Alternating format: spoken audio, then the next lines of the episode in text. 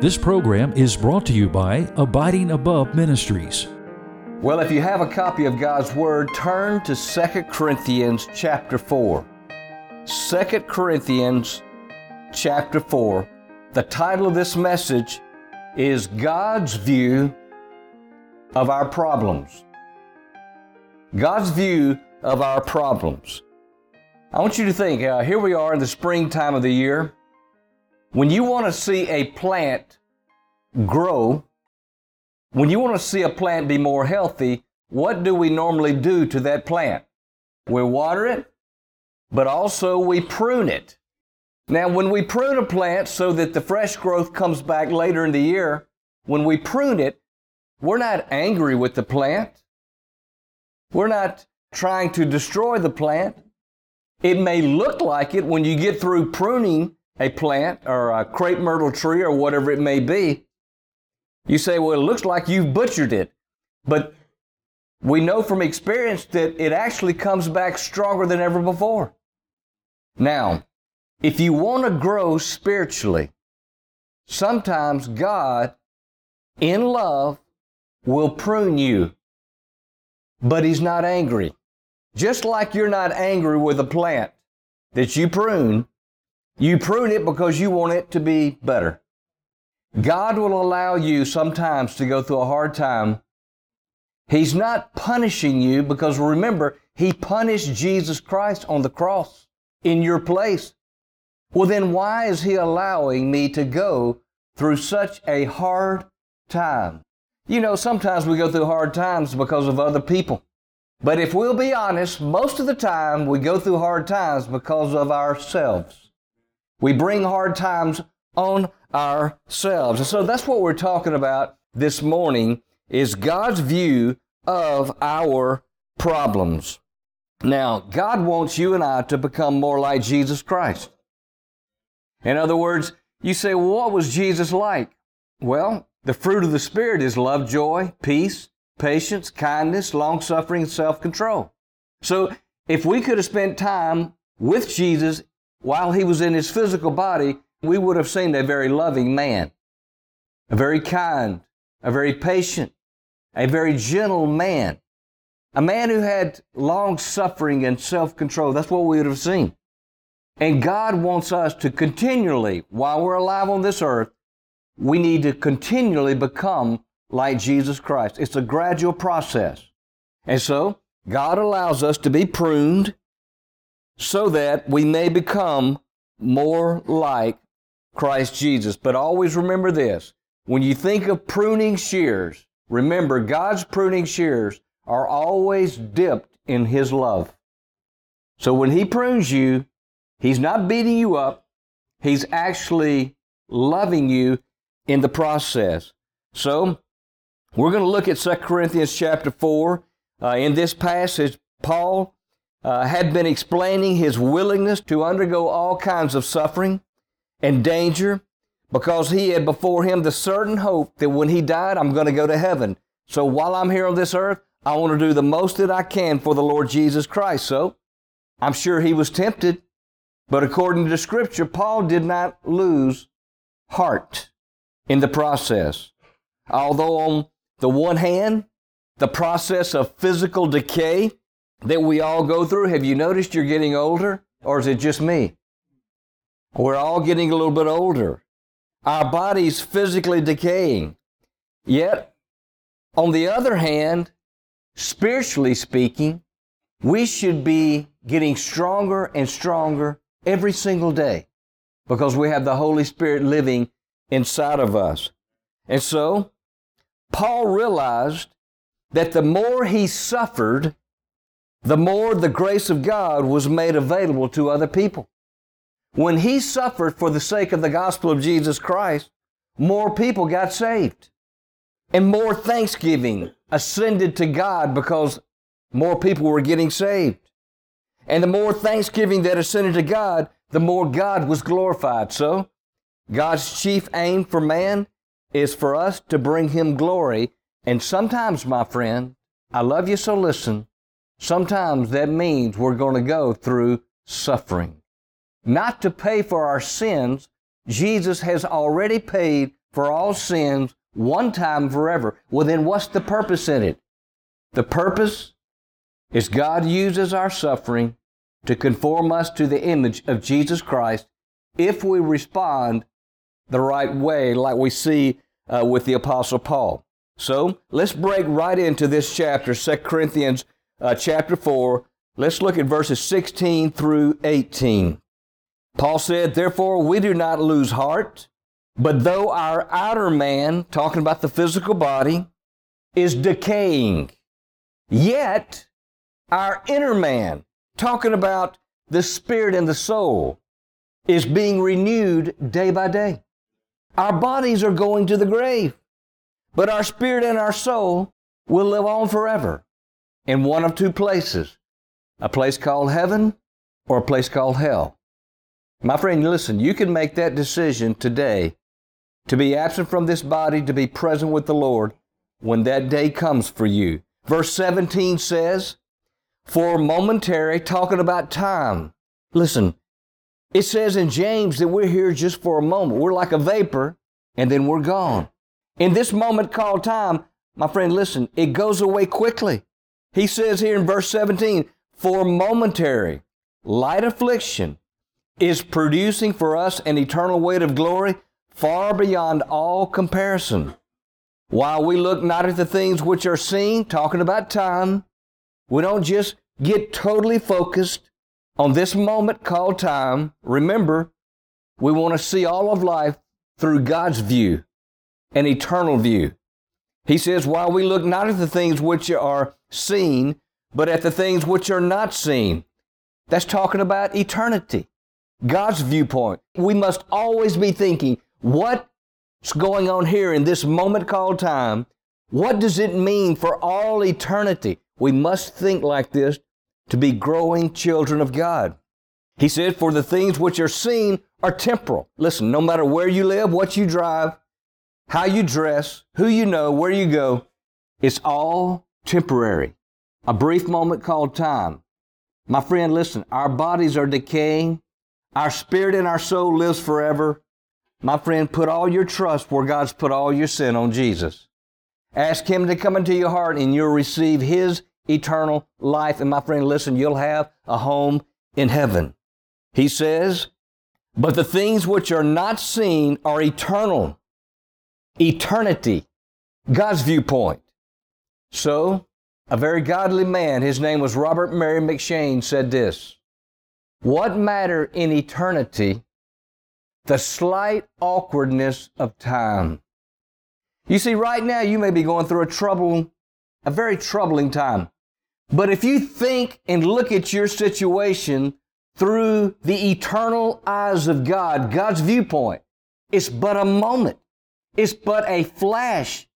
It's less than the blink of an eye. And we're all going to be gone because our bodies are decaying in this moment called time.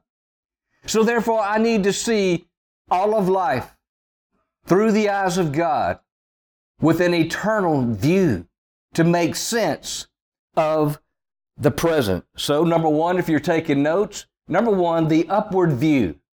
We need to see our problems through the eyes of God from up above. The name of my ministry is called Abiding Above Ministries. Abiding speaks of our life here on this earth. We're abiding in Him, the Holy Spirit who lives inside of us. Above speaks of the heavenlies, where God the Father is for all eternity. Where you and I are headed speaks of above. So what are we to do? We're to rest, abide on this earth in this moment called time above where our eternal destiny will be forever and ever and ever. My friend, listen, this is brief. The eternal realm never ends. That's why it's called eternal. It never had a beginning, it'll never have an end. So, there's the upward view.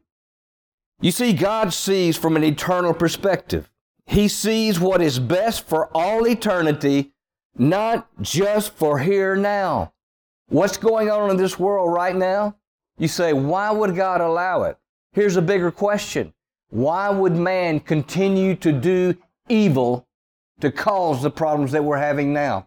Because when God created the heavens and the earth, my friend, the Bible says He said that it is good. Well, then why are things so bad? It's not God, it's man wanting to have his own way, living for the moment as if this is already heaven. My friend, listen, very, very wealthy men are right over here in the cemetery. They're graveyard dead. You can't take it with you. We need to live with eternity in mind. You see, we need to see our problems through the lens of God's grace. You see, our success depends on God's grace. Listen to what Paul said to the church at Philippi in Philippians 2:13. Paul says, "For it is God who is at work, notice, in you, both to will, to work for his good pleasure." So, you're in this brief moment called time. You choose to think of heaven more than you think of earth. You choose to see everything coming your way, and even your family members. Sometimes it's hard. You say, I'm going to choose to see this through the eyes of God from the eternal realm because this is a moment and that's forever. You choose to see where you are and what you're going through. You choose to see it through the eyes of God. He said, God who is at work in you. He said, it's God's will, it's not your will. Our problem is we start as little children wanting to have our way. But instead of growing up and maturing, we keep having a childlike mind even though we're in adult bodies, wanting to have my own way. Why not surrender our will to the one who created us to begin with in our mother's womb? If I came from his mind and God allowed me to be born, why don't I let him continue to control me? He started me. Because nothing has ever been created that God did not create himself. So if he created me, who's in charge? God's in charge. We may think we are, but we're not. And if man would come to the realization worldwide, I'm not in charge, God is in charge, this whole world would change. It would change very quickly. He says, For it is God who is at work in you to will to work for his good pleasure. That is, it's God's doing, not your doing. It's God's pleasure, not your pleasure. When we choose the upward view, as you walk down these streets, as we choose to say, I'm going to see everything from the eyes of God, from heaven back down to earth, it'll change your perspective, my friend. It'll change your desires. When we choose the upward view, seeing our life and yes, even our problems from God's perspective, we see clearly His matchless grace. What may seem negative to you, one day you may realize the best thing that ever happened to me was I found myself in a place called Memphis Union Mission. What seemed negative turned out to be the best thing that ever happened to me because it gave me an eternal perspective. It changed the way I was thinking. It put me in a place where I was hearing the Word of God, taught from the Word of God by men of God. And I began to be transformed.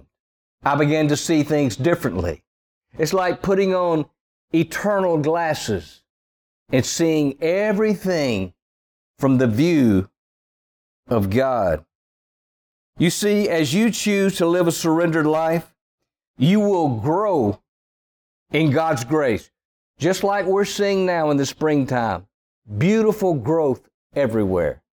When you begin to see things through the eyes of God, my friend, you begin to grow in God's grace. As you grow, His mind is formed in you. And I want to tell you, sometimes people will not understand you. It's because if your mind is not formed and transformed by the renewing of your mind from the Word and the indwelling Holy Spirit, you cannot help but think like the present world system that's controlled by Satan. But when you allow the Spirit of God and the Word of God, when you take the Spirit and you allow Him to teach you through the eye gate and the ear gate, it transforms you. And you know what? You see things differently. And what makes some people perplexed doesn't bother you as much because you say, I don't know when, but God's going to show himself marvelous because of this right now. Somehow, some way, he's going to show his love, he's going to show his grace. And so as you grow, his mind is formed in you. And as you grow, his will becomes your will. More and more, instead of I'm going to do it my way, you begin to say, I'm more comfortable doing it God's way.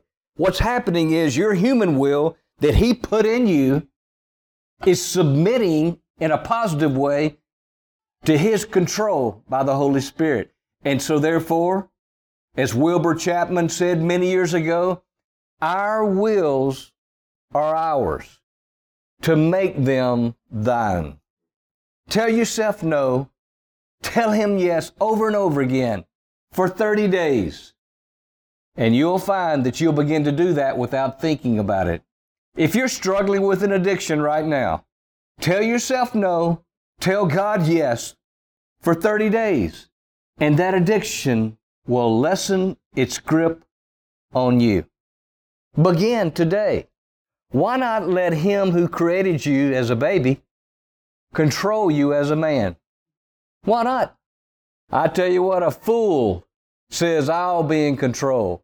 That's what Lucifer did in heaven. He said, I will ascend to be like the Most High God. This is what we're to do. Have thine own way, Lord. Have thine own way. Thou art the potter. I'm just the clay. Mold me and make me after thy will while I am waited, yielded, and still. Becoming more like Christ is God's goal for me and you. So as you grow, His will becomes your will. What is happening is this the Holy Spirit is working His will in you. Paul said in Colossians 2 6, Therefore, as you have received Christ Jesus the Lord, so walk in Him. You say, Well, how did I receive Christ Jesus as Lord?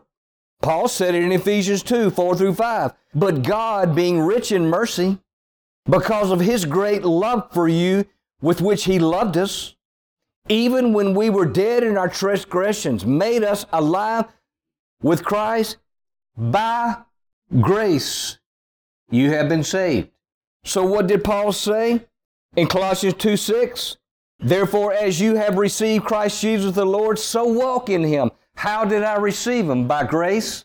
Well, then I'm to continue to walk in grace. Absolutely. How do I do that? By telling yourself no and telling him yes. And watch what happens, my friend. We are saved by grace as we exercise faith. He said, so walk in him by grace. Live your life by faith, relying on his grace. That's how we start and that's how we're to continue. How can we experience more of God's grace? I want to experience more of God's grace. Okay, I'm going to tell you how. James chapter 4 verse 6 says, "But he gives a greater grace, therefore it says, God is opposed to the proud, but he gives grace to the humble." I want to ask you, would people say that you are a proud man? The Bible teaches you to be a humble man. You say, well, how am I to be a humble man? Am I to walk around with my head down and slumped over and, and try to have the look of humility? No, that's outward. How am I to be a humble man? I've said it three times, I'll say it four. Practice telling yourself no and telling Him yes moment by moment. In about 30 days, people will recognize a difference in you. Remember, He's the potter, you're the clay. He's lovingly touching you, allowing things to come your way to humble you in a positive way, not negative, so that you'll become more and more like Jesus Christ. And so, He gives a greater grace. Let's remember that God is opposed to the proud, but He gives grace to the humble. Being humbled by problems and hard times will cause us to experience more of God's grace. Many, many years ago, my wife and I were traveling and we were in the country of France, a place famous for making perfume. You know, they make perfume out of flowers. They crush the flowers and out comes the perfume. Here's my question. God may be allowing you to be crushed. He's not angry with you. Hey, listen, how do you anger an all knowing God? Before you were a baby, He knew every sin that you would ever commit. He saw all of it placed on Jesus, who said, It is finished. He paid for it. So why would He allow you to go through a hard time? To pay back? How can you add to what Jesus has already done on the cross for all your sins? You can't add to it. Then why does He allow us to go through hard times? Not to pay us back because He's mad, but He's allowing that to humble us in a positive way to become more like Jesus Christ. When you're crushed, when things are hard, the real you comes out. Every single time. Every time you go through a tough time, and it just seems if this is not going away, the real you is seen. It comes out. What's in will come out. Problems for a mature Christian will cause more grace to come out of us. What's in the well comes up in the bucket. That is the upward view. But number two, let's look at the inward view, and I've already hinted at this. But let's also look at the inward view. Problems cause us to take a deeper look at ourselves. Have you noticed that when things keep going wrong for you, at some point you have to say, maybe it's me. Maybe I just need to sit down, sit before the Lord, knowing that He loves me, and listen to Him. You see, the inward view causes us to take a deeper look at ourselves. Paul said in 1 Corinthians 11, 31 and 32, he says, But if we judged ourselves rightly, we would not be judged. But when we are judged, we are disciplined by the Lord so that we will not be condemned along with the world. See, listen, God loves you, and when He allows you to go through a tough time, He's not paying you back, He's not punishing you. Jesus has already taken that. What he's doing, he's holding you like a baby, letting you come to the end of yourself. You see, you need to have an upward view, back down to earth and time. Then you got to have an inward view. We take a deeper look at our inner motives. Am I self seeking or seeking to bring God glory? I don't think there's a day goes by that I don't have this thought come to my mind. The Bible says Jesus made no reputation of himself. There's not a day goes by that I don't have to say, Chris, are you self seeking or are you seeking to bring God glory? We have to take a deeper look at our inner motives. Not only that, we take a deeper look at our actions. What I'm doing, am I trying to bring attention to myself or to God? What am I doing? Am I trying to bring attention to myself or God? When we have an inward view, it makes us take a deeper look at our words, subtleties. Is what I'm saying subtle, but it's inciting the flesh of others? Or is what I'm saying encouraging spiritual growth? When we take an inward view, we have to ask ourselves is God controlling or am I controlling? When we take this inward view, we take a deeper look at the attitudes of our heart. Is it an attitude of rebellion? Like I said a moment ago, Lucifer saying, I will ascend to be like the Most High God about my rights, my desires, my wants. Proverbs chapter 20, verse 27 says, The spirit of man Remember, you're made up physically. What did Paul say in 2 Corinthians 4? Our outer bodies are decaying. Our inward man, our spirit and our soul, my friend, listen, they live forever.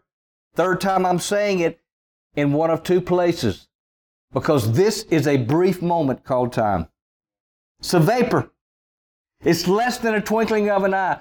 The spirit and the soul leaves the physical body and goes to a place called heaven or it goes to a place called hell. The lamp, the spirit of man, the spirit that you have where the Holy Spirit can live and commune with you. It's where your intuition is. It's where you commune with God, unbroken communion, which is what prayer really is. The spirit of man is the lamp of the Lord, searching all the innermost parts of his beings. You see, when we go through problems, there has to be the outer view, the upward view, back to earth and time, the view of God. There has to be the inward view. What's going on with me? Why is this happening? And as we choose to surrender, the Holy Spirit works. He throws light on our thoughts. He throws light on our motives. That is so convicting. He throws light on our affections. He throws light on our actions. He approves and he also reproves the innermost thoughts and intentions of our heart. I mean, in his great love, my friend, and grace, he sees everything. And it's not for the purpose of humiliation. It's for the purpose of showing you what to do next and what's blocking you from becoming like the Lord Jesus Christ while you're still on earth. And you don't have much longer compared to an eternity that never ends. Our bodies are decaying. You see, problems cause us to take a deeper look at God's Word. It drives us back to our Bibles. It is during these times God will make His Word known to you. Proverbs chapter 1 verse 23 says, Turn to my reproof. Behold, I will pour out my spirit on you. I will make my words known to you. Did you hear that? God said, I will, I will make my words known to you. Never think when you open God's Word that I just don't understand it. It's just too big and the words sound old. Remember this God will make you understand His words. He does that by the Holy Spirit. So, illumination. It's refreshing so many times. Sometimes I'll visit people in the hospital. For many years, when I was on staff at Bellevue Baptist, I would come right down here, and my hospitals that I visited twice a week were all the downtown hospitals. So I was down here all the time. A lot of times I would walk into the hospital to visit someone, and they'd have their Bible right there on the table beside the bed. And they'd begin to share with me what they were learning. And sometimes they even sounded a little bit judgmental. Christians need to get it together. And they're in a hospital bed and their Bible's right there. People need to get back in church. And they start all this and, and I'll say, prior to you getting sick, where did you attend church? And they, boy, they would hang their head. They've only been in hospital a week or two. They're reading their Bible and it's like they're beginning to see things and they're realizing, I should have been in church all these years. I should have been in God's Word all these years. And now, within a week or two, they're already getting judgmental and getting the spirit of the elder brother. Bless our pea picking hearts. How do we get like this? So, we have to find that we need to be back into God's Word, and sometimes our problems is what drives us there. There are 31 chapters in Proverbs. You know, most months have 30, 31 days. So I want to encourage you to read a chapter of Proverbs every day. It'll keep the devil away. I want to encourage you also to read biographies of godly men and women. You know the beauty of that is when you read the biographies of godly men and women, you get to see their whole life. They lived it 50, 60, 70, 80, 90 years and you get to read their biographies and you see what they went through in their 20s and 30s, and then you finally get to see, well, I'll be. It turned out for their good. And they're praising the Lord for everything they went through. That's one of the beauties of reading biographies of the biblical saints. third and last thing is this the outward view. We talked about the upward view, the inner view, now the outward view. How we respond to our problems makes our life way more in the lives of other people, which I just said that as I thought about biographies I've read John and Charles Wesley, George Whitefield, Bertha Smith, Amy Carmichael. Amy Carmichael. You need to read that one. She wrote a little booklet called If. And when you read If, her little booklet called If, it's about Calvary love, agape. When I read that book, this comes to my mind. There is no way this woman could have ever, ever written this book unless she first went through hell on earth, which she did. She's one of those who's first in heaven, I can tell you that. Very godly woman. And so, there's the outward view. How we respond encourages or discourages other people. You know, I've learned over a long time now, it's not always good to go around telling everybody what you're going through when you're going through it. It actually can discourage people. It's better to smile and get up and go again and let God show you, let Him teach you what's happening. And then once it's all over, you're free from it. Then you can say, I didn't say anything about it, but let me tell y'all what happened to me the last two or three months. You get to tell the whole story. You came out the other side. You say, yeah, but I wanted them to pray for me and help me out of it. Yeah, but God didn't want you out of it too quickly because He was teaching you and you were learning. Paul said he welcomed all that. How we respond validates what we have been saying for years. Think about our children, everything they've heard us say in devotions and things. And then they see us go through a tough time and they see how we respond.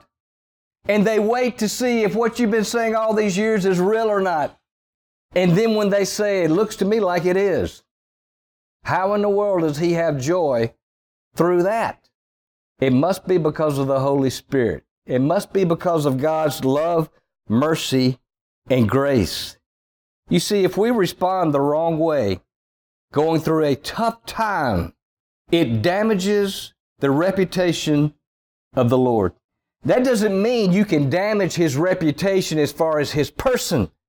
But when other people are listening to you and watching you live and go through a tough time and you're responding the wrong way, after all those years you've said this and done that that's been wonderful, now they begin to wonder, well, maybe everything that he or she said is not all that they thought it was.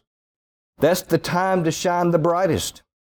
Now I want you to notice, in closing here, notice how Jesus responded to the cross. Think about this. Before the foundation of the world, before there was an earth, before there was a tree, God the Father knew that God the Son would die on a tree on earth that wasn't here yet. He allowed it anyway. You see, God sent His Son to earth. God sent you to earth. You came from the mind of God. I came from the mind of God. It's no mistake. I was uh, recently in Washington, D.C., handing out gospel tracts with a team. I handed one to a man.